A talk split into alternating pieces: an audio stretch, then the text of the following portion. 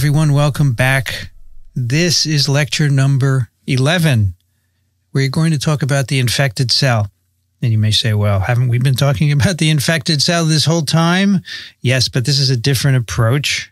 We have so far focused on gene expression, genome reproduction, and assembly, right? All of these things, all of these activities depend on the host, of course, on metabolic biosynthetic signaling and trafficking systems. So today, uh, we are going to take an integrated look at the impact of virus infection on the host cell from a point of view of uh, these kinds of activities uh, that happen during the uh, reproductive cycle. And we're going to look at four distinct areas of the infected cell. First, signal transduction, gene expression, metabolism, and remodeling of cellular organelles. A lot of this is quite new, only been worked out in the past few years. So first, signal transduction. Hopefully, you all knew what you will know what signal transduction is. If not, I will explain it here. Signal transduction are is the mechanism by which cells sense their environment. So here's a cell. There are nutrients outside. The cell can sense that and respond appropriately by dividing, for example. In fact, signal transduction pathways govern every aspect of cell physiology and conduct, what a cell does uh, in its particular environment, wherever that might be. And here on the uh, left is an example of such signal transduction pathways. Typically, we have cell surface receptors that will engage ligands. And when the ligand is engaged, a cascade results. And these are green arrows in my pictures that I always indicate stimulate. So in this case, engagement of uh, these receptors by their ligands activates the um, PI3 kinase, uh, which is a uh, very important kinase, a central kinase that will then phosphorylate a substrate. And you have a chain of phosphorylations typically, and that's what we mean by signal transduction. So in this case, you know, we stimulate PI3 kinase, which will phosphorylate another target, which in turn will phosphorylate another target. And then when we have these red arrows, that means inhibiting. And these can get very complicated. You know, you kind of have to work through because you have multiple inhibitors and stimulators. So, for example, phosphorylation here is inhibiting AKT, but AKT is inhibiting these two, which in turn inhibit this. So that releases everything downstream of this, right? Because normally uh, Reb uh, stimulates those. But if you in- inhibit it, you, you release that. So eventually, in this case, we have things like cell proliferation and growth, autophagy, either being stimulated or inhibited. You know, so if cells have growth factors outside the cell, they will produce, uh, they will divide and make the genes that you need to uh, divide, for example. Now, the key here is that virus infections can change signaling to promote their own reproduction, of course. They have to do that. And this is something we've only discovered recently. So on this picture are a number of viral proteins, like adenovirus E4 ORF1, that's a protein, influenza virus NS1, etc., which uh, interfere or stimulate. So here we have these viral proteins stimulate PI3 kinase.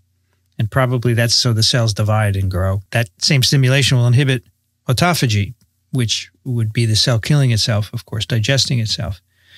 In other cases, the viral proteins inhibit.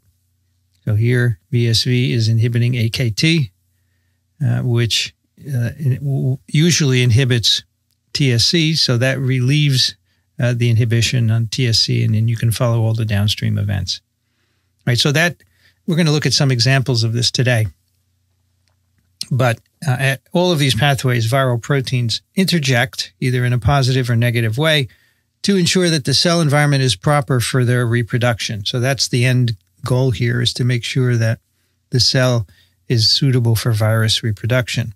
So here are a couple of examples of how signaling via PI3 kinase, phosphoinositol 3 kinase, you know, it uh, phosphorylates PI3K PI3, sorry. In this case, we have three examples of how signaling via this kinase, protein kinase, uh, facilitates virus entry. So here on the left, we have adenovirus uh, binding to its two receptors and being taken up uh, by a coated pit. Eventually gets into an endosome, right? And what's happening here is that the binding stimulates a phosphorylation cascade through these proteins and eventually PI3K. And that signals through some other proteins, including the RAC and yellow kinase, the RAC. And these then loosen up the actin microfilaments so the so the vesicles can move in. Remember the plasma membrane, just beneath the plasma membrane, there is a layer of actin microfilaments. So vesicles can't just move in willy-nilly. They have to that that microfilament network has to be loosened up. And so the virus binding stimulates that. It makes perfect sense, right? And if you interfere with this pathway, the virus can't get into cells. So that's one example. Here's another one influenza virus binding to the cell surface. Again, we're going to see the loosening up of the actin microfilament, one thing, but other things happen. And what happens for influenza virus, the binding happens in areas of the plasma membrane called lipid rafts. These lipid rafts cluster after virus binds, they activate PI3K, which helps uh, loosen up the actin microfilament. But it also activates the vacuolar ATPase, which is a pump that pumps protons into the endosome. Remember, you need acidification of the endosome in order for the fusion to occur. So that really facil- facilitates that. It's really amazing. And remember, the fusion of the viral membrane and the endosome membrane liberates the uh, ribonuclear protein so it can go into the nucleus. There's also another interesting activity that's been recently discovered, and that is the virus appears to bind to this calcium channel voltage dependent calcium channel on, on the cell surface. It, it doesn't enter that way. But what it does is it binds and, and it makes calcium go in, and that somehow facilitates release of uh, RNA from the fusion uh, activity in the endosome. Really interesting. And if you interfere with this binding, it's, it's very difficult for the virus to enter cells. So, two different things going on there. And then finally, the last example here is Ebola virus, uh, which uh, binds to some surface receptor, plasma membrane receptor that's not been identified. And these are taken up by macropinocytosis, eventually get into endosomes. And remember, there's an endosomal receptor to which the viral spike binds, catalyzes fusion and release of the nuclear capsid into the cytosol. But this, um, this is facilitated by PI3 kinase again, uh, whose signaling, again, stimulated by the binding of the virus to the receptor – it inhibits the, the transit of the endosome to uh, later vesicles, which are not permissive for fusion. And so it makes sure that this step doesn't happen so the virus gets out of that endosome. Uh, so it can get the RNA in the cytosol. Otherwise, in this later vesicle that this endosome would fuse with, the virus wouldn't be able to get out. So signaling takes care of that. Quite interesting. These uh, PI3 kinases uh, are involved in a lot of virus infections and there's there's a particular relay called the PI3 kinase mTOR relay. mTOR is a master regulator of many cellular activities, including translation. And of course, viral messages need to be translated in virus infected cells. And here we have a number of viral proteins, different viruses, hepatitis C virus, uh, a rotavirus protein, uh, an adenovirus protein, all binding PI3K and stimulating phosphorylation of AKT, and the herpes human cytomegalovirus protein uh, stimulates AKT directly. And that blocks apoptosis, so the cell stays alive, increases the cellular metabolism, uh, and increases the, um, it, it, activates mTOR, which increases translation, and that's good for the virus in the end.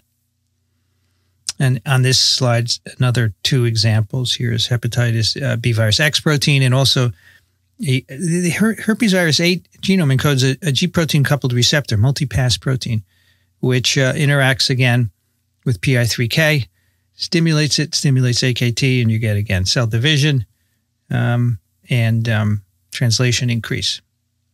So there are common pathways among these, these different viruses. Here's a really interesting one because it's an RNA virus. And this is a viral RNA that actually blocks AKT activation to induce apoptosis. So let's go back here.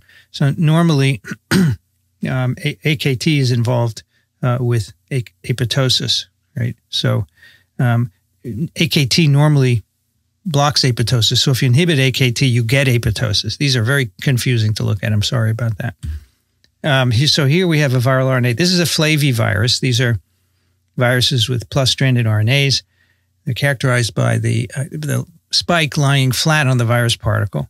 And flaviviruses include dengue virus, West Nile virus, Zika virus, yellow fever virus, important, medically important viruses. So when the RNA is uh, released into the cytoplasm, here's the uh, RNA at the top. In the middle here, I've shown the RNA in kind of a simplified version. The open reading frame is, is shown very short. It's normally the length of the RNA. And we're showing the 5' untranslated region and the 3' untranslated region. And a fraction of the viral RNAs are degraded in the cytoplasm by this this uh, exonuclease called XRN1. This is an exonuclease we'll come back to multiple times here. It starts to chew down from the 5' end, and then it gets to the 3' UTR. It can't go any further. This structure apparently inhibits it from chewing. This doesn't happen for every RNA, obviously, or the virus would never reproduce, right? But it happens for a fraction of them. And this sfRNA, uh, this is uh, subgenomic fRNA. Uh, this is needed for making plaques and for causing disease in mice. Subgenomic flavivirus RNA. I'm trying to think of what the F stands for. the F is flavivirus, subgenomic flavivirus RNA.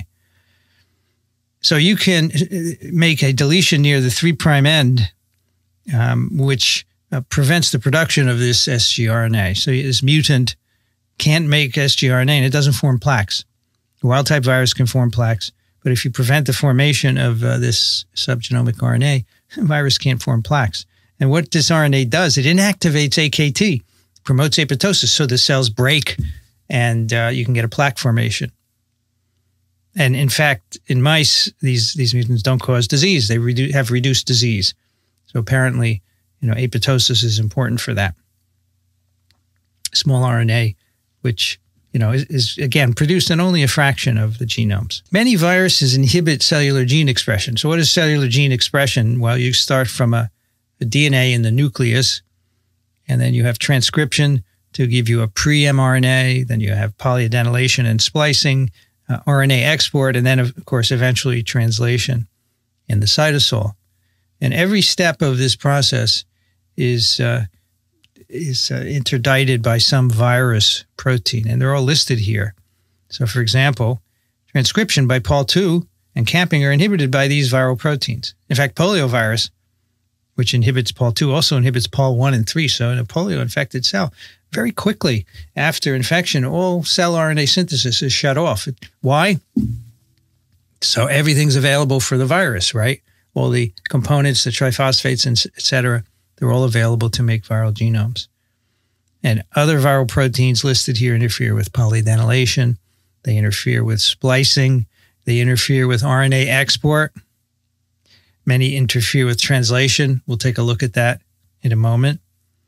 And many of them actually degrade cellular mRNAs. So if any of them make it out with all these other inhibitions, then they'll be degraded. So the protein synthetic apparatus is available for the virus, so it can use it all.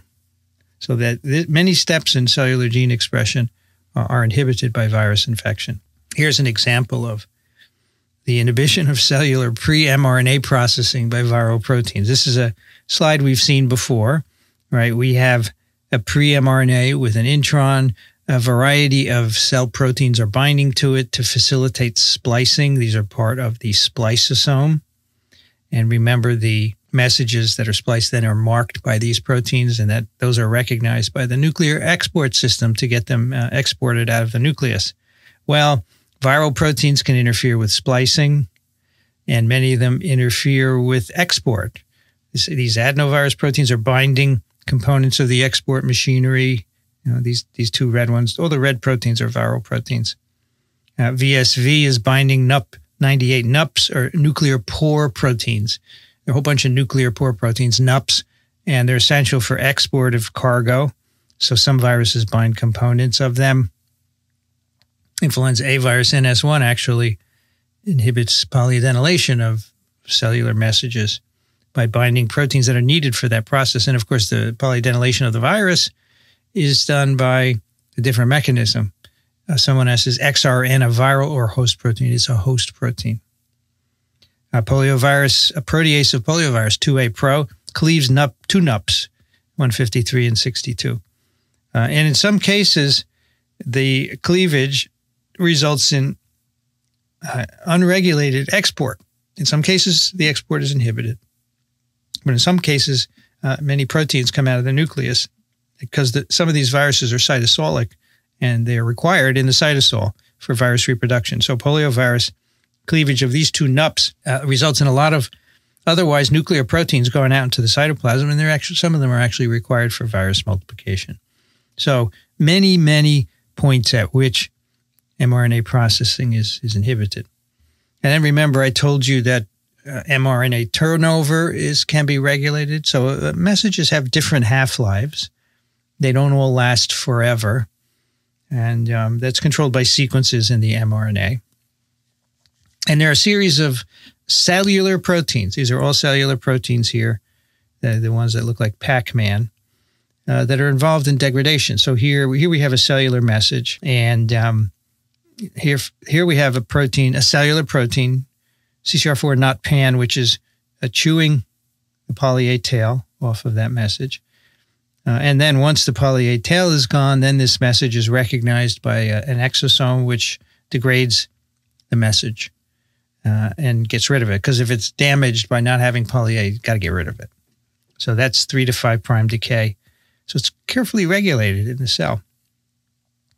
And here uh, we have five to three prime decay. The way this works is first the cap is removed. And once the cap is off, then this RNA is recognized as defective in XRN1, that same exonuclease comes in and chews it up. So these are mechanisms that regulate cellular messages. And of course, they will destroy viral messages. So we have to get rid of them. And in fact, many of these proteins are either removed or relocalized in virus infected cells. So the viral messages are not degraded. So, for example, this PAN uh, protein here, which is up here, 3' prime, taking off the poly A tail, DCP 1A over here, and XRN1. These are all degraded in poliovirus infected cells. And again, you want to keep the viral mRNAs around. That's why uh, certain viruses are inhibiting these. Someone asked, uh, what is the benefit for the virus to inhibit poly A binding protein to, to uh, block polyadenylation of cell messages? And then there's less competition for the translational apparatus because those are not going to be translated, those uh, messages without poly A. Probably be degraded because they don't have a poly A by uh, the exosome. So here are some examples of how uh, viral proteins initiate mRNA degradation. And here we have, there, there are a couple here, including the SARS-CoV-1, the, the original one, encodes a protein here called an SP1, which will chew the RNA basically removes the cap. Uh, human herpes virus 8 codes a SOX protein that also chews up the cap. H herpes simplex virus will do the same thing. And vaccinia virus uh, proteins will also remove the cap, as you can see here. And so once the cap is removed, that's a signal for XRN1 to come in and uh, degrade the message. So again, these are uh, viral proteins now that are starting the degradation process and this is cellular messages that we're getting rid of. And once the cap, in this case, is removed, then XRN1, which is a cellular nuclease, comes in and degrades the message. So, what's the benefit to get rid of the host mRNA? Again, to give the translational apparatus all to the viral mRNAs. There's no competition for the translational apparatus. You want to devote the entire translation machinery to the synthesis of viral proteins. That's how you can efficiently make many, many virus particles in, an infected cell. First question Which of the following is a consequence of viral proteins modifying signal transduction pathways to promote viral replication? A. Poliovirus inhibition of transcription by RNA Pol2. Herpes simplex virus protein blocking pre mRNA splicing, disruption of actin filaments to allow endocytosis, initiation of mRNA degradation by viral proteins. So remember, we want to know which ones are involved in signal transduction pathways. How did we do? Well, most of you got the right answer C, disruption of actin filaments to allow endocytosis, right? So that's a signaling pathway. When the viruses bind, they initiate a signaling pathway that leads to disruption of filaments. The, uh, the others are not signal transduction pathways. I didn't tell you any signaling that's involved in any of these. There may be, but I, I, didn't tell you any. We don't know of any. They're just direct effects of viral proteins. We're going to talk a little bit about translation now. And to remind you what that is, we show you the Baltimore scheme again with mRNA at the middle. Remember, all these seven classes of viral genome make mRNA that can be translated by the host cell. So, what does the host cell do with that? And this is how some translation occurs. In our cells, at least, this is how translation occurs. Of course, messenger RNAs have a, a cap at the 5' prime end, and the cap directs the ribosome to the mRNA. And it does so because the cap structure binds this protein called EIF4E. These are all viral uh, cellular proteins here. This this mess of proteins, all cellular. And then you have a series of protein protein interactions that bring in the 40S subunit and the initiator tRNA, the methionine, right, which is going to put down the first AUG. And then the, the idea is that this complex starts to scan down from the 5' end. And when it reaches the AUG, which is shown here, the initiating AUG, then you have uh, energy hydrolysis, ATP hydrolysis. Uh, the um, the large ribosomal subunit comes in. A lot of these proteins are released. These are all initiation proteins that are needed for this uh, initial process. And now we have the ribosome with the tRNA met there, and it can start to read the codons and, and make a protein. And of course, every time there's a there's a codon here, tRNA goes in, the right tRNA goes in, and then you make a you you connect the uh, amino acid to the first one, and so on. Now, viruses inhibit cell translation. We've we've talked about how they inhibit cellular mRNAs, cellular mRNA uh, production in many ways, and they also inhibit translation. So just do everything to to get the whole apparatus, the translational apparatus of the cell devoted to the virus. So here's an experiment where uh, cells are infected with poliovirus, and then at different times post infection, we're looking at the rate of protein synthesis. And you can see by two hours, uh, the, the protein synthesis has gone way down. And then it starts to go up again as viral protein synthesis replaces that of the cell. So we have initially an inhibition of cell translation, and it's replaced by viral translation, and eventually the cells die. So it's very quick, five hours. And uninfected cells continue to make protein as normal, of course. And on the right is a, a gel run by one of my students many years ago, where the same experiment was done, except at different times post infection, uh, S35 methionine was added to the medium. That's a radioactive methionine. Uh, and 15 minute, you add it, and then you scrape the cells off, extract them, and run them on a gel to separate the proteins. And you can see zero times is a big schmear, right? These are all cell proteins. But in one hour, three hours, you can see the schmear is going away. That's a technical term, by the way, schmear. Uh, and it's going away. And eventually it's replaced by viral protein synthesis. So these other bands, which are labeled here, are viral proteins replacing that of the host cell. And eventually the cells are dying here at seven hours, so there's not much of any kind of protein synthesis anymore.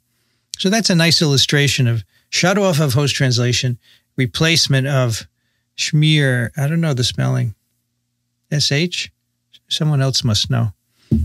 Yeah, you know, give me a bagel with a schmear, right? People say that all the time. And so many viruses do this. Why? Again, they free up this, the translation apparatus for the host cell. So how does this work? Let's take a look at an example and these are uh, a variety of viruses here, how they specifically inhibit host cell translation. Remember, you can't inhibit viral translation. That would be counterproductive, right? Uh, and so here we have um, three viruses. Let's start at the top. Sorry. This is the uh, cap binding protein EIF4E, which will uh, bind to the cap, and then it's connected to these other proteins, which then recruit the ribosomal subunit, as shown down here. Okay. So the translation of host cell messages works that way. And some viruses, including poliovirus and foot and mouth disease virus, they have a protease that cleaves this red protein, 4G. You can see it's cleaved right there. And so that inhibits translation because now 4E will still bind the cap, but 4G, the rest of 4G is gone, and that's what you need to bring in the ribosome. So that inhibits cell translation. Right. So that's uh, how poliovirus and, the, and FMDV inhibit translation. But there are other mechanisms as well. Uh, in some cases, uh, the viral proteins dephosphorylate EIF4E, so adenovirus and influenza virus infected cells. Uh, dephosphorylation reduces the affinity of 4E for the 4G component and it falls off. So that effectively inhibits translation. Uh, and finally, one more mechanism there are a couple of um, proteins in the cell. 4EBP1 is one of them. These are 4E binding proteins, right? So they bind EIF4E and prevent it from associating with 4G. So that would inhibit translation. And so these are in the cell. These are cell proteins whose function is to keep translation down until it's needed. You don't need to be translating at full blast all the time. So in some conditions in a cell, when you need to have cell growth, take away this phosphate, which allows 4E, take away the phosphate on 4EBP1. Sorry, I'm being distracted by the, the schmear discussion. I'm very bad with that.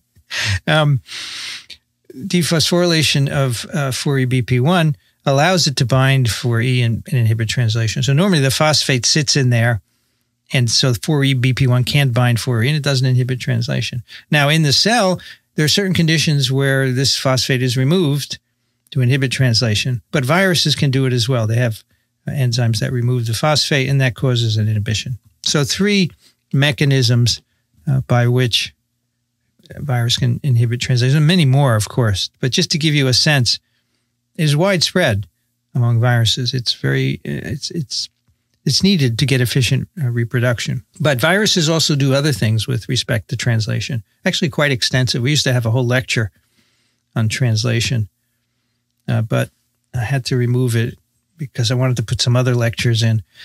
The cellular messenger RNAs are translated by this 5' prime end dependent mechanism, which we've discussed, the cap protein. Cap binding protein 4E binds the cap and then recruits in all these other proteins and eventually the 4DS subunit. And this requires all these, these are eukaryotic initiation factors. These are proteins like 4A and EIF3 and 4G that are needed for translation. And there are many more. There is a process on viral RNAs called internal initiation where some of these viral RNAs are actually not capped. The poliovirus genome is not capped. The coronaviruses in general do not have caps, and other viruses lack caps as well. So, how do you get the 40S subunit to the mRNA if you don't have a cap? Well, turns out there is a sequence at the 5' end of these viral RNAs called an IRIS internal ribosome entry site. And that sequence, which is shown as the folding of this RNA here will bind 4G directly, and that will bring in the 40S subunit. So you don't need a cap binding protein there. And this poliovirus and related viruses have this iris. And so they don't care if, I shouldn't say care, but it doesn't matter if uh, 4G is cleaved to inhibit host cell translation, because that's what happens in these virus infected cells, because the rest of 4G will still work because it can bind the iris uh, and, and, get the 40S subunit in. And then we have hepatitis C virus. What does IRIS stand for? Internal ribosome entry site. The real question is what color is an iris? This is a joke. They come in many colors, right? hepatitis C virus is an interesting virus with an iris where the the iris actually can bind, it doesn't need EIF4G you can bind EIF3, and then the 40S subunit uh, comes along and binds it. This could be an ancient RNA, you know, something just after the RNA world went to uh, to proteins. So this is what an iris looks like um, in, in, poliovirus. Here's the poliovirus genome: 4,440 bases plus one or 200 RNAs, a poly tail. And you may ask, how do you know that? Well, because in the 1980s, I did the sequence of this viral gene. It was one of the first uh, animal viral genomes, RNA virus genomes sequenced. And I probably told you already that it took me a year to do that and 7,440 bases. And um, today would take a half hour. Anyway, at the 5' prime end of the genome, there's this long untranslated region. There's the initiating methionine. And then you make a long polyprotein that gets cleaved by proteases. In this sequence is the internal ribosome entry site. It actually folds. There's a lot of secondary structure there in the RNA, stem loops and so forth. And that constitutes an, an internal ribosome entry site. And the EIF4G can bind directly to it in the case for Picornis. And of course, in the case for Hep C, the, the, four, the EIF3 and the 40S combine directly to the iris without 4G. So that's how they work. So they, these viruses can shut off host translation uh, by interfering with the cap step, and, and they're not capped. They don't depend on a cap dependent mechanism. These are uh, what the folding of irises look like. There are a variety of different ones. They're called type 1, 2, 3, 4, 5, 6. You know, scientists like to categorize things, right? So we have many different types based more or less on their structures. The type 1 is the poliovirus or enterovirus iris. And you see highly structured, and then there's an AUG where the initiation starts. And so the idea is the, rib- the 4, EIF4G binds this structured RNA.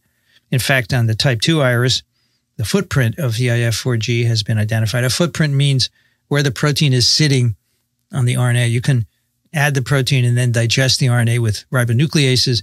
And what's left is called the footprint. And it's right there. So the 4G binds there and brings in the 40S subunit, which can then start translating at this AUG. And there are there these are some other kinds of viruses, well, different structures. There's actually no sequence in common among these irises. You can't identify an iris by looking at sequence. You have to do an assay. You have to show that it leads to internal initiation, which is typically by putting uh, an iris in between two open reading frames and showing that the second one can be translated, which would normally not happen if, if there weren't an internal initiation there. Uh, there are other ways that translation is uh, regulated. The initiation step is a big site, uh, step of regulation of protein synthesis. Protein synthesis, you have initiation, elongation, and termination, right? Most of the regulation is at the initiation step, which we have described briefly. There's also some at uh, elongation. But I want to focus on this mechanism because it turns out to uh, be important when we talk about interferon. So here we have um, the uh, an mRNA with a cap, and the the uh, 40s subunit has been brought to the AUG. Now we have the MET tRNA there. Everything is ready to go. This uh, MET tRNA is brought in as what's called the ternary complex. All that means is there are three components: the tRNA, EIF2, and GTP. When initiation begins, there's this uh, GTP is hydrolyzed to release energy. All right now you have GDP bound to EIF2, and it is released and then this uh, this 40s the the big subunit will join and it will start translating. But this GDP has to re- be recycled. Uh, it's in limiting amounts in the cell, so you have to replace the GDP with GTP so it can go through another cycle of initiation. And that's done by EIF2B, which is basically a guanine exchange protein. What does that mean? It exchanges GTP, GDP for GTP. So uh, GDP EIF2 binds EIF2B, and then GTP substitutes for the GDP, and now you have released GTP EIF2, which combine a, a tRNA MET, make a new ternary complex, and you can do more translation. This step is highly regulated by a number of protein kinases. These are enzymes that put phosphates on other proteins, and there are three of them here. They're called PERK, GCN2, and double stranded RNA. And these are activated in cells. These are cellular protein kinases. They're actually called EIF2 alpha kinases because they're going to phosphorylate the alpha subunit of this protein EIF2. They're activated by stress, basically. So, ER stress. What is ER stress? Well, when you make a lot of viral glycoproteins in the ER, the, the cell gets stressed. It doesn't like that. And it responds by activating PERK which will shut down translation. And then there's another uh, EIF2 alpha kinase called PKR. That stands for protein kinase RNA activated. It's activated by double stranded RNA, which is made in virus infected cells. Typically, cells do not have double stranded RNA in them, only when they get infected. So that's kind of a, a, a sensing for virus infection. So PKR is, is activated. So, what happens when these kinases are activated? Well, they phosphorylate EIF2. Here you can see the GDP with EIF2 is being phosphorylated now. It will still bind EIF2B, but it doesn't leave. This thing is locked in there because of the phosphate and you can't recycle it. And so basically, you inhibit translation. You actually bind up all the EIF2B, so there's none left to be recycling any GDP EIF2 that's around. So basically, phosphorylation of EIF2 inhibits initiation, and it's activated by this protein. The, all three of these kinases, but uh, ER stress and double-stranded RNA are what happens in virus-infected cells. So the vi- the cell is basically trying to shut down protein synthesis because a virus is there. It has sensed that a virus is there, and um, it's going to shut down translation. Now that may kill that cell, but it may protect the organism. That's the way we look at it. But that's a human-centric view. I'm not sure that's correct. But it can stop virus infection. How does this activation by double stranded RNA work? So here is PKR. It has a catalytic domain and two double stranded RNA binding domains. And here's double stranded RNA. And the idea is right, so these PKR molecules bind double stranded RNA via this double stranded RNA binding motif. It makes sense, right? And we believe that when you have two PKR molecules bound to the RNA, they phosphorylate each other. And that makes them active. It's now active PKR. And then it can go on to phosphorylate EIF2 alpha. So that's how double stranded RNA activates PKR. Because normally you don't want to have active PKR in the cell, it would shut down translation, and cells need to translate, right? It actually, PKR is actually regulated in uninfected cells. Here is a a protein called PACT, which is a cell protein that can activate PKR in the absence of double stranded RNA. So, this is a protein that has uh, important functions in the host cell, PKR, but it is a part of the viral defense. And as you'll see in a moment, PKR is induced by interferon. So, it's part of the early innate defense against virus infection. And so, here's a summary of that PKR is induced and activated by virus infection. What does that mean? So it's induced, the, the protein is actually made, the transcription of the protein is turned on by virus infection. And then it's activated by double stranded RNA. And you may be saying, what is this double stranded RNA coming from? Not all viruses are RNA viruses, right? Right. But double stranded DNA viruses can transcribe both the top and the minus and the bottom strands, and that will make a double stranded RNA. And that's what we think happens for many DNA viruses. And of course, many RNA viruses have double stranded RNA as part of their replication intermediates. All right, so the PKR is induced and activated by virus infected, activated by double stranded RNA. It will phosphorylate EIF2 alpha. You get inhibition of host translation. It's also phosphorylated EIF2 alpha is actually also an inducer of apoptosis, programmed cell death. So the cell will die from a combination of apoptosis and inhibition of translation. A good way to stop an infection. And this is so powerful that every virus has some way to inactivate the PKR pathway. Every viral genome that we've looked at has at least one protein to antagonize this. Otherwise, it's this this is so powerful there wouldn't be any viruses around. So the bottom line here is viruses can get around anything. So uh, let me give you an example of an antagonist, a viral antagonist. This is an RNA made by adenovirus called VARNA1. It's a short RNA and its structure is shown here, VARNA1. And what it does is to bind PKR, but only one molecule of PKR is bound. So PKR cannot be activated because in order to get activation of PKR, two molecules need to bind to a double stranded RNA. How brilliant is that, right? It's just amazing. So PK, uh, VARNA is made abundantly in adenovirus infected cells, and that prevents phosphorylation of EIF2 alpha so no phosphorylation, and you get active protein synthesis. Whereas in the absence of, P- of VARNA, if the adenovirus infected cell is making double-stranded RNA, if you didn't have VARNA, you would get inhibition of protein synthesis. You could do this experiment. You can delete the VARNA1 gene from the genome. You can make a virus, and that virus uh, it doesn't do very well because it can't inhibit cellular protein synthesis. So again, this PKR is induced by infection. It's turned on when the interferon system senses virus infection It turns on, the protein is made, and then it's activated by double stranded RNA. Here's, here's a sampling, a smorgasbord, another schmor word, a smorgasbord of viral proteins that antagonize this process. And they antagonize at various steps. I'm going, they counter inactivation of EIF2. Um, remember, EIF2 is inactivated by phosphorylation, and viruses need to have it active so that they can get translated. So someone asked, the PKR can still bind double-stranded RNA. It's just that via RNA1 binding, one of them inhibits mutual phosphorylation. Exactly. It inhibits mutual phosphorylation, right? Exactly. And so here are some viruses and proteins that uh, inhibit this pathway. So EIF2 is the target, of course, of PKR phosphorylation. Yersinia virus encodes a protein called K3L, which looks very much like EIF2 alpha.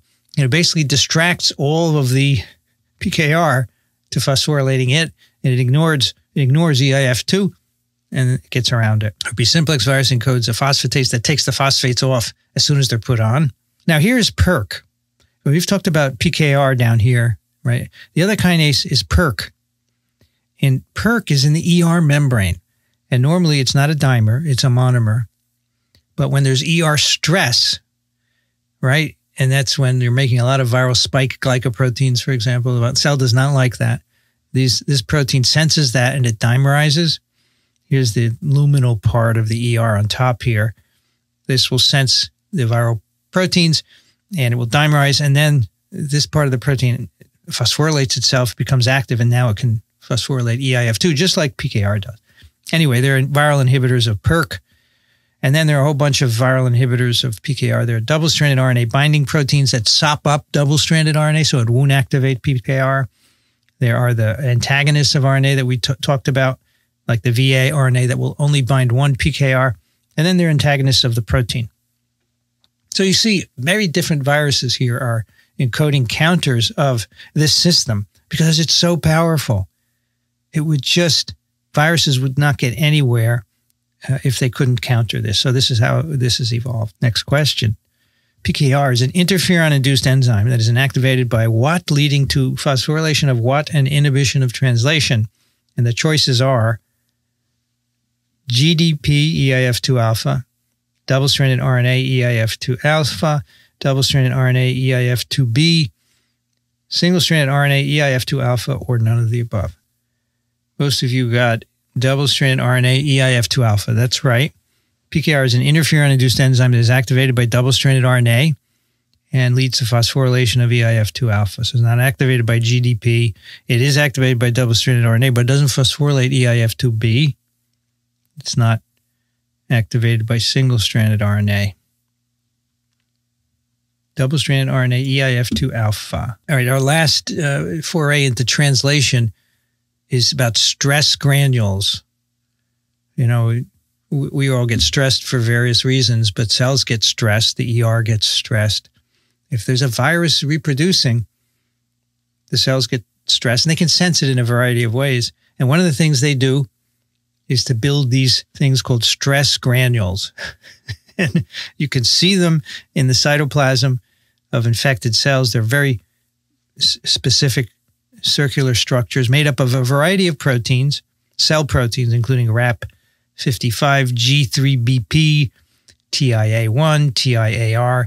You would never need to know any of these, but you just need to know there are cell proteins that go to building a stress granule. And then the cell puts all the RNAs into these, and that shuts off translation. So here are some actively translating RNAs. And when the cell senses stress from a virus infection, builds stress granules and puts the RNAs in them. And there they're they're quiescent, they're not translated. And it's not good for the virus, right? You have to get your pro, your mRNAs translated. So viruses encode antagonists of stress granules. So you can see these form early in virus infected cells and then they go away as viral proteins are made that antagonize them. And these are the viruses here that encode antagonists. You know, we got influenza flavi, poliovirus, uh, um, arenaviruses, alpha viruses, more flavi viruses.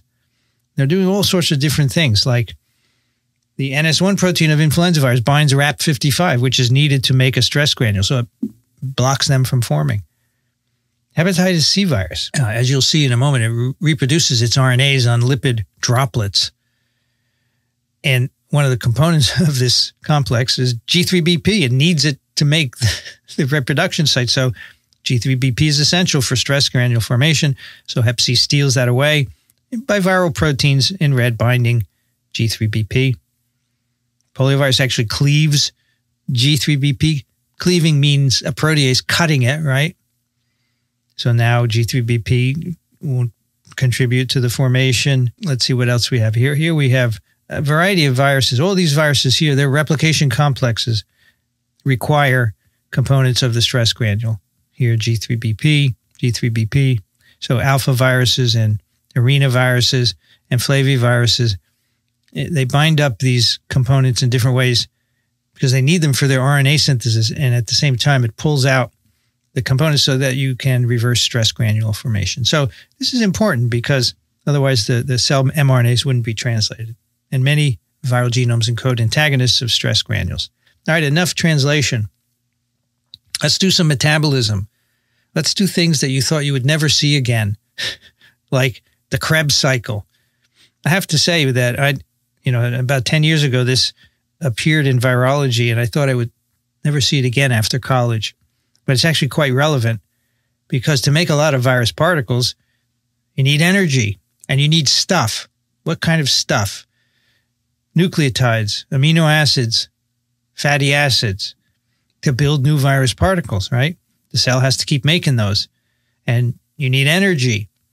Single peptide bonds need, requires four ATP molecules. It's a lot of ATP. And some people say, ah, there's plenty of ATP around. Well, there's some days I feel I have no ATP. So it's obviously regulated. And so, what virus infection does is to impact metabolism to ensure that all of this stuff can be made. Let me just answer a question here. Someone said, Do the viral mRNAs also get taken up into the stress granules? Yeah, that's the point. These are viral mRNAs in cell too, it doesn't distinguish, to stop viral translation.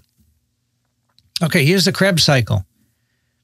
And remember, pyruvate comes in Pyruvate's a product of glucose metabolism. We'll, we'll see that in a moment. You make acetyl CoA, right? And that starts the cycle. You make all these intermediates. And along the way, you can make energy and you can make intermediates for other things like citrate goes off to make fatty acids. In fact, human cytomegalovirus infection pulls off pulls off the fatty acids from citrate because it needs it for its membrane.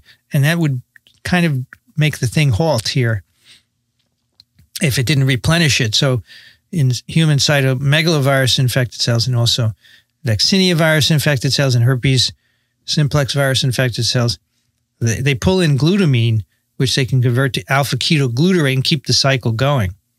Because herpes simplex also pulls off from the oxaloacetate step uh, aspartate, which will eventually go to making pyrimidines and purines, right? Nucleic acid, uh, nucleic acid building blocks. So a number of viruses pull intermediates off, but they make sure they replenish them. In many cases, it's via glutamine here going in at that step. Otherwise, this cycle would halt, right? You pull out all the citrate, you're not going to go downstream. And so that's those are some of the impacts that virus infections have on metabolism. They need specific building blocks, and we'll look at some more of these in a moment. And they have to modulate uh, these cycles, these biochemical cycles, to do that. Many virus infected cells show increased glycolysis, right? The breakdown of glucose. And that is shown in this experiment where we have plates of cells, and you know, cell medium has a pH indicator in it. So, you know, when it's the right pH, it's a it's this nice uh, red or orange color, and then as the pH drops, it turns orange, and then eventually yellow. And if you know your cells are turning yellow, and they shouldn't be, that's a problem. You can see it visually very easily. So here is a plate of cells and uh, they're infected with adenovirus in the middle. And we're looking at different times after infection. And you see, this is this virus is slow; it takes a long time to get going. But starting at about 48 hours, you see the medium is turning yellow, and that's because the low pH uh, is a consequence of the production of lactic acid, which is a product of glycolysis. We'll see that in a moment. The mock infected cells, what is a mock infected cell? You just, instead of adding virus, you add PBS, buffer, and you go through the whole the whole procedure and you put medium on and they're fine. And here is the cells are infected with an adenovirus mutant that cannot reproduce the deletion in the E4 gene. And you can see it doesn't acidify the medium. And this is a this is a, a different way of looking at it. This is actually glucose consumption. You can measure glucose consumption, nanomoles per million cells per hour. And you can see it goes up in adeno wild type infected cells. So the cells are consuming glucose. We sort of had evidence for that here in the low pH, but here you can see it quantified. And the E4 deletion mutant is not, is not um, consuming any glucose. Yeah, it's like a negative control to make sure you didn't do anything that would make the cells turn yellow. Who knows? You know, you could have dropped something in the cells or whatever. You always have to have this negative control. And sometimes you'd like a positive control, but we don't. In this case, we're, we're looking at what the virus is doing. So many other viruses are increasing glycolysis, rhinoviruses. I wrote an article once called Rhinoviruses Have a Sweet Tooth. They like glucose. If you take it away, it inhibits reproduction. So here is glucose metabolism. Uh, glucose, of course, is the major breakdown product of what you eat, the carbohydrate in your food, and it's imported into cells. So here's glucose at the top. This is the plasma membrane of a cell. And there's a transporter called GLUT34 that pumps the glucose into the cell. Uh, and then it goes through uh, this metabolic pathway. And, uh, you know, at different points, you make energy.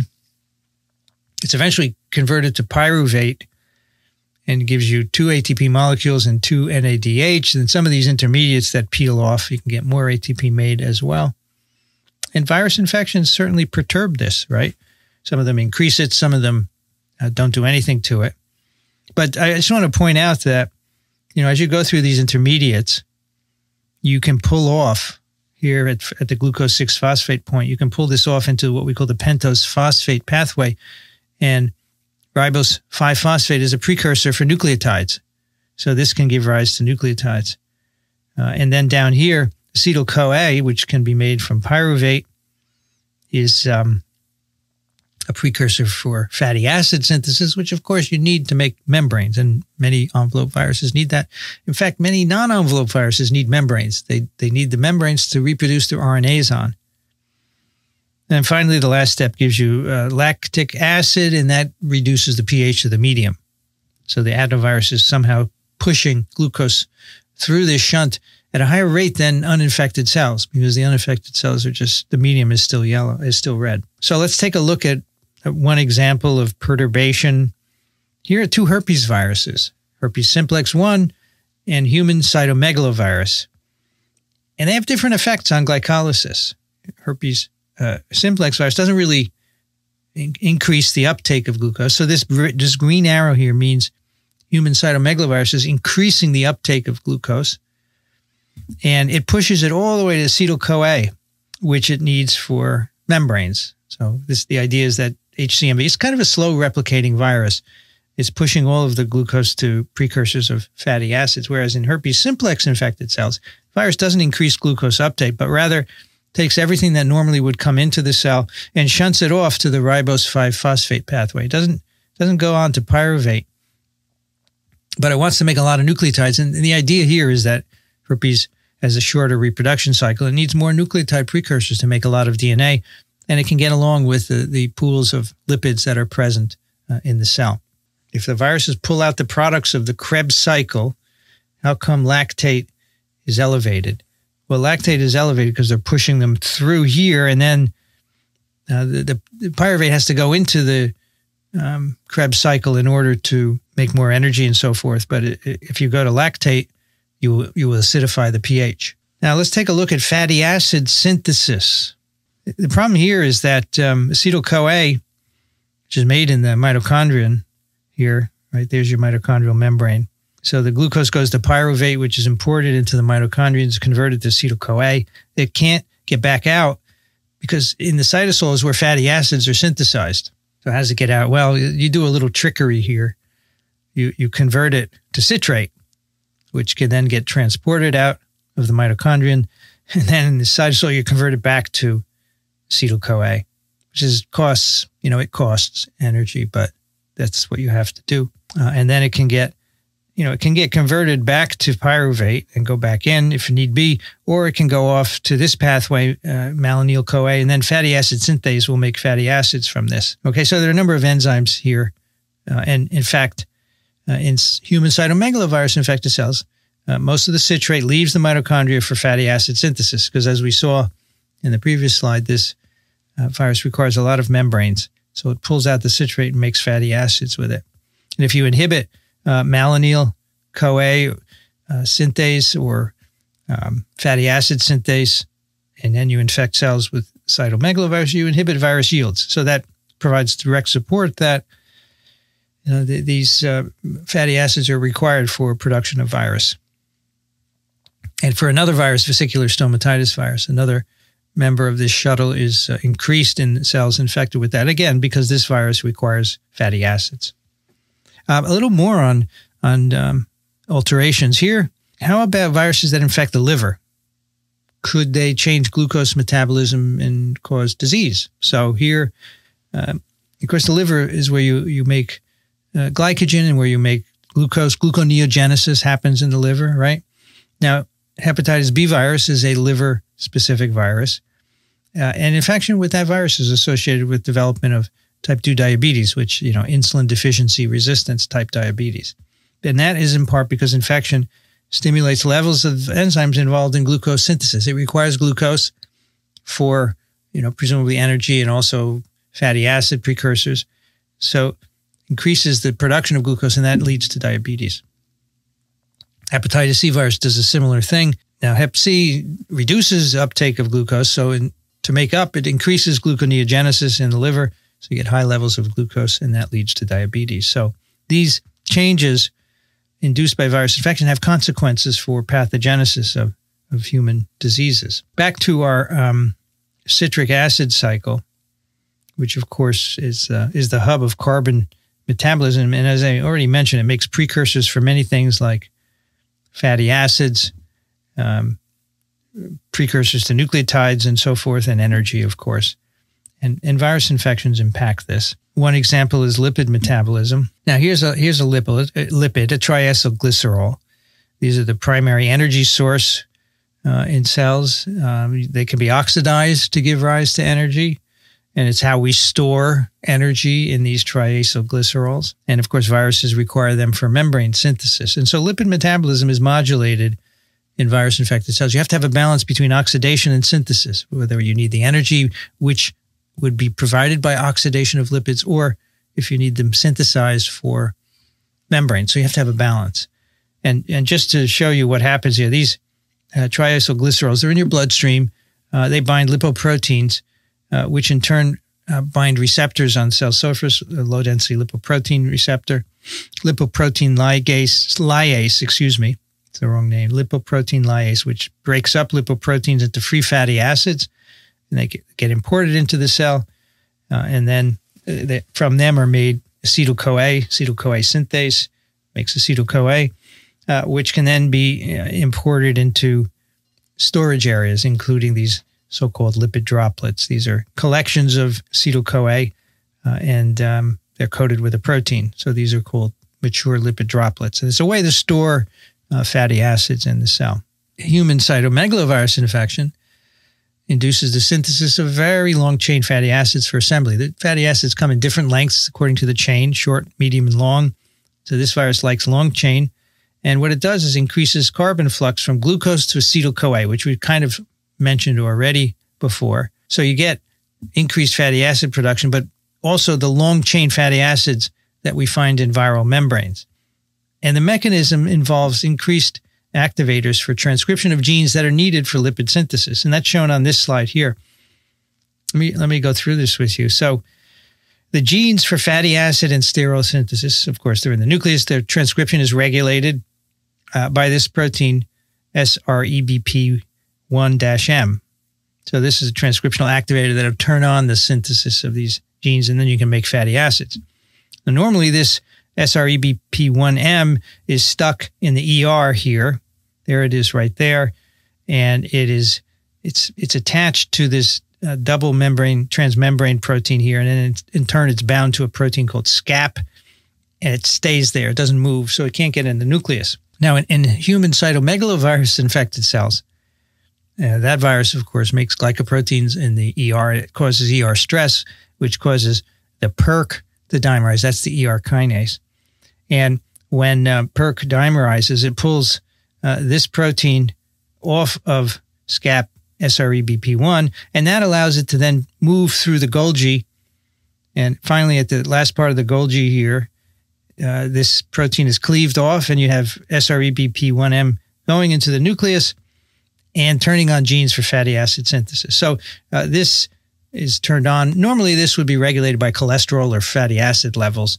You know, if you have plenty of fatty acids around, this protein would, would remain in the uh, ER.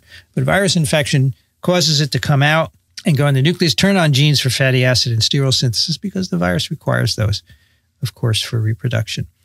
Now, hepatitis C does a similar thing, and what it does is to balance oxidation versus lipogenesis right? So lipids can be made or they can be degraded to make energy. And two different transcription factors control the genes for synthesis or oxidation. And so Hep C decreases the amount of transcription factor FOXA2 that's needed for the genes that uh, cause oxidation. It reduces oxidation and it turns up FOXO1, which is needed for transcription of genes that increase lipogenesis. So the virus does this. And the consequence is that in virus infected cells, you see more fatty acids. So here are hepatocytes on the left, mock infected hepatocytes. They're stained with uh, DAPI for the nucleus, and then there's a stain for a, for a fatty acid, which shows up green. So you can see there's a little bit of fatty acids in these cells. And then if you infect them with hepatitis C virus, the amount of fatty acids goes up. And again, that's because the virus is controlling these transcription factors to favor lipogenesis and inhibit fatty acid oxidation. Our last question for today is How might virus infection lead to increased levels of ATP? Stimulation of glucose uptake, increased glycolysis, increased oxidation of fatty acids, increased utilization of glutamine, or all of the above. All right, we're stuck. So let's see what we did. 38. And most of you got all of the above. That's correct. They're all right you can get increased levels of ATP by stimulating glucose uptake. We saw an example of that increased glycolysis, increased oxidation, increased utilization of glutamine, which goes into the TCA and the Krebs cycle and replaces if you take out citrate. Now, when, when many viruses infect cells, especially RNA viruses, they remodel the cellular organelles. And here's an example in poliovirus. And all these viruses make some kind of membranous structure on which to reproduce their RNA genomes. And here is again that stain for fatty acids in mock and poliovirus infected cells. And you can see uh, in, increased import of fatty acids into polio infected cells, increased synthesis. And what happens is you get the formation of these double membrane structures, and on the surface uh, and inside of those, the viral RNA is reproduced. And this is done by a few viral proteins that grab lipid droplets and shunt the triglycerides into the, these these membrane components. So it's an active process by a couple of viral proteins. So again, on the surface of these vesicles, the viral RNA synthesis occurs on the surface and inside. And late in infection, these can trap virus particles and, and they can get released by non lytic mechanisms, as we discussed. A couple more examples of this, because different families of viruses do this differently. Here's hepatitis C virus. They're really interesting because these assemble on lipid droplets, those storage areas for lipids. And early on in, in evaginations of the ER, the viral genome is reproduced. Here's some viral RNAs, double stranded RNAs being made. And then later in infection, uh, a lipid droplet comes in here. It's coated with viral proteins. And you can see a viral protein, a virus capsid being made by uh, budding into this lumen up here, and it's, it's grabbing a viral RNA. And you can see these very clearly in, in uh, infected cells. Here's a reconstruction of an, an, electron micrograph in different colors, and you can see these extensive vesicles linked uh, to the endoplasmic reticulum. And again, these kinds of structures are induced by viral proteins as sites of viral replication and eventually assembly of particles. Uh, the last one I want to tell you about is so cool. It's a plant virus, uh, which is an RNA virus. It induces these vesicle evaginations from the ER, and viral RNA synthesis occurs in these vesicles. You can see it happening right here. The viral polymerase is in there. Uh, but these these uh, vesicles are coated with a viral protein P33, which grabs pyruvate kinase and pulls it into these vesicles and uses it to make ATP. So pyruvate kinase takes phosphoenolpyruvate, makes pyruvate from it. You get a, a molecule of ATP from that. And of course, the polymerase needs energy to make RNA, and that's where the energy is coming from. The virus pulls this enzyme into these vesicles by virtue of this viral protein P33. And you can see that in this fluorescence uh, micro, micrograph series here. This is a, an antibody against, these are infected plant cells. The virus is tomato bushy stunt virus. And here we're staining with antibodies to this P33 protein. And here is uh, pyruvate kinase tagged with green fluorescent protein. And the merge shows you, and there's the blow up, one of these vesicles where you've got P33 in there along with uh, pyruvate kinase. And so again, the viral RNA synthesis happens and it needs energy, and the pyruvate kinase provides that. Amazing things happen in virus infected cells. And of course, we can't uh, end this without referring to, to coronaviruses, which also reproduce their genomes on double membrane vesicles that are induced in infected cells by viral proteins. Here's a uh, electron micrograph reconstruction of them. You can see many of them uh, made here, again, made in infected cells. And on these are made viral mRNAs, uh, and the genomes are replicated. So in cells infected with most RNA viruses, you see these alterations. The example, the um, exception would be, of course, reoviruses, where the RNA synthesis occurs in the particles, so they don't make these double strand, uh, double membrane vesicles. So we have actually finished the reproduction cycle of viruses. That's the first half of this course. And the rest, we're going to talk about diseases and how to prevent them. So, first, we will go through some infection basics. Don't miss it. You want to learn all about transmission and shedding and so forth. Come back for that one.